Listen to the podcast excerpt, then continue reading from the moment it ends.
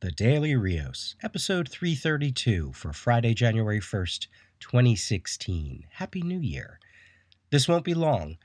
This episode won't be long, and as you can probably hear, I was a little run down this past week, so I'm sure my voice isn't up for a lengthy episode, and I don't really think you want to listen to me for a long time sounding like this.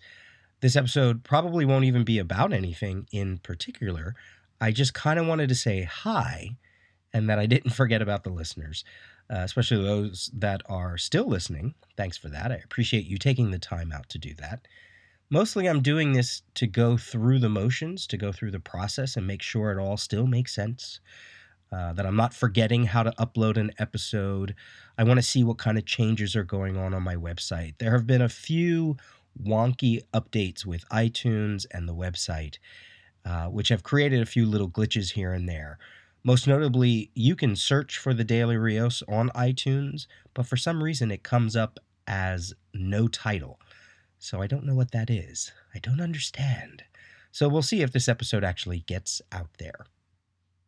If you visit the Daily Rios website, you've probably seen over the you know past couple years that the subtitle is Philly Livin', Theater Doin', Comics Readin', and University Professing.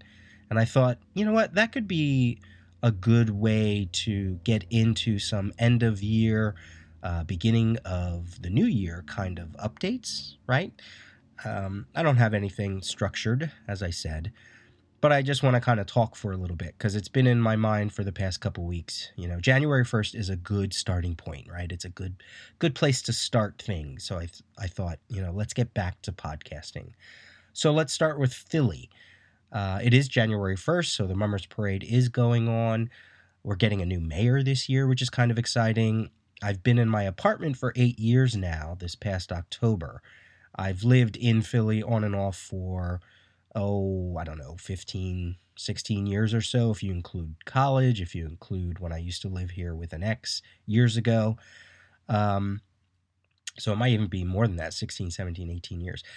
Uh, and I always feel like like I want to move out of the neighborhood that I'm in, but I can't beat the rent where I'm at. So, um, but I'm feeling a little bit of a change um, coming. I don't know. Maybe, maybe, maybe not. Maybe another year or so. But eight years. Wow.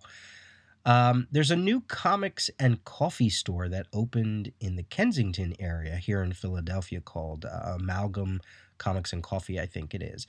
I've been reading about its development over the past year now, and it's uh, you know it's opened. It's officially been open for a while, and if I make a run out there, uh, you know I'll certainly try to talk about it on the show. It's been getting some coverage on var- on various news sites, and um, really it's just kind of fun and um, fun to know that there's a store that exists here in Philadelphia. I know for a long time back in our old Golden Eagle comics days in Reading, PA, the bunch of us used to always think, man, we should turn the back part of the comic store into like a sofa area, a reading area, and get some food in there, get some magazines that we'll throw around, comics that we'll throw around that people could go and read them. They could read the whole comic, and maybe if they like it, they could then go pick up the back issues or something like that. So this kind of coffee store sounds pretty cool.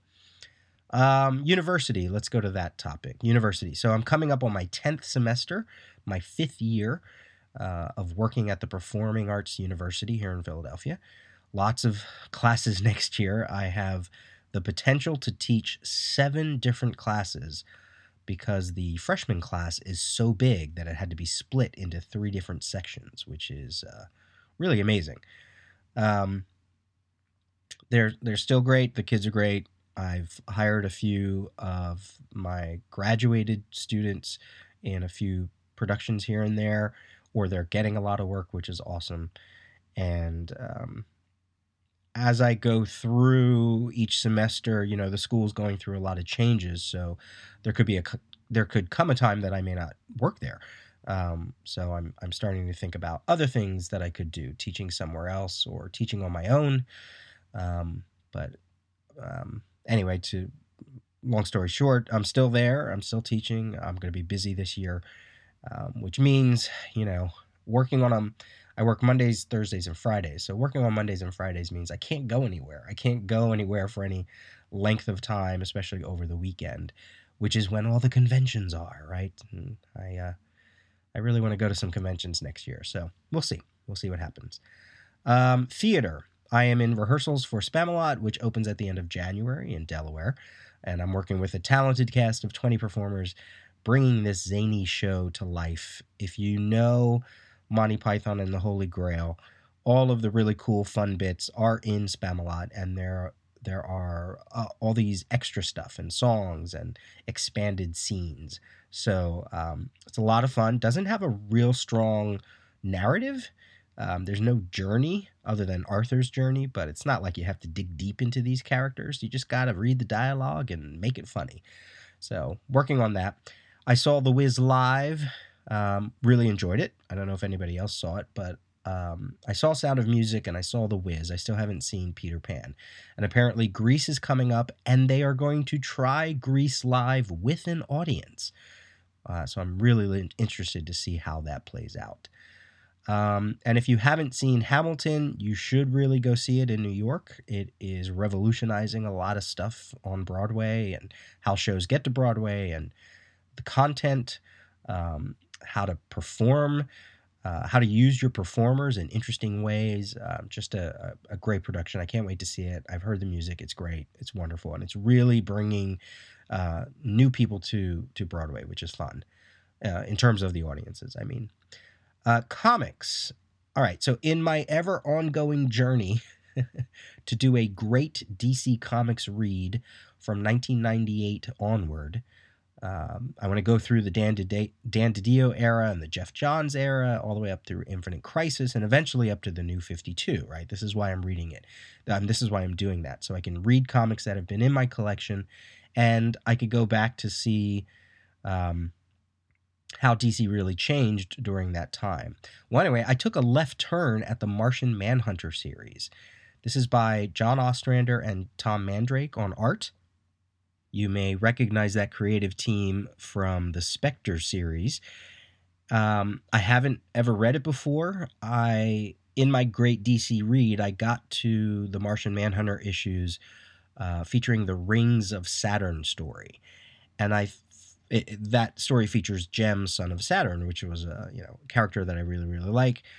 So I thought, wait a minute, I've never read Martian Manhunter. So in my great DC reading, I'm trying to read the comics that are in my collection or a few standout comics that maybe I can find online uh, digitally. So I thought, you know, so there are some things that I'm just not reading. But this one, I was like, you know what? I've always wanted to read this Martian Manhunter series. So I am doing that. And I read the first two issues, issue zero and issue issue one and that creative team, you know, the Spectre was critically acclaimed, and that creative team really fits with Martian Manhunter, especially when you think of Tom Mandrake's art. Um, so it really fits. And since I got an iPad for Christmas, I went and joined Comixology finally after all these years. I haven't really purchased anything.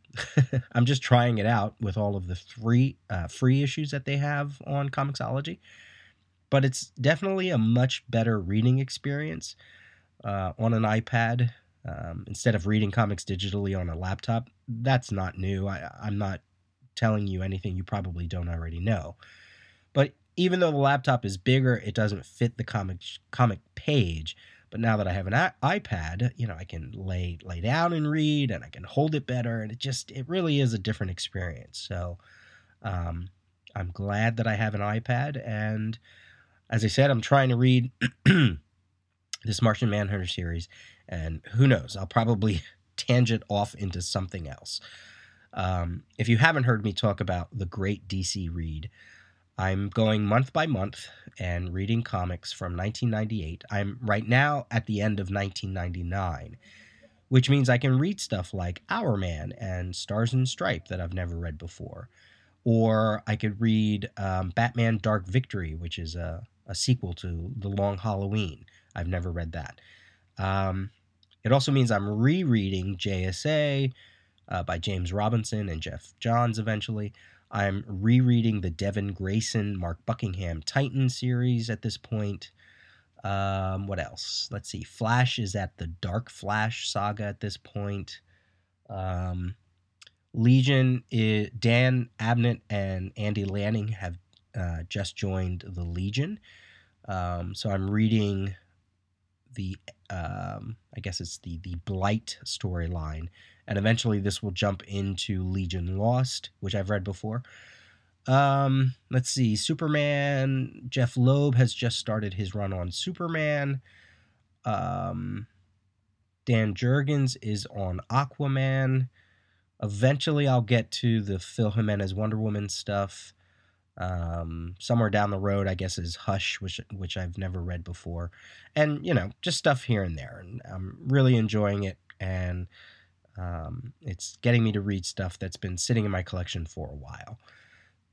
Along with getting the new iPad, maybe I'll even try to see what recording on an iPad sounds like eventually. So, you know, that's it. That's it. Uh, that's not really too much of an update.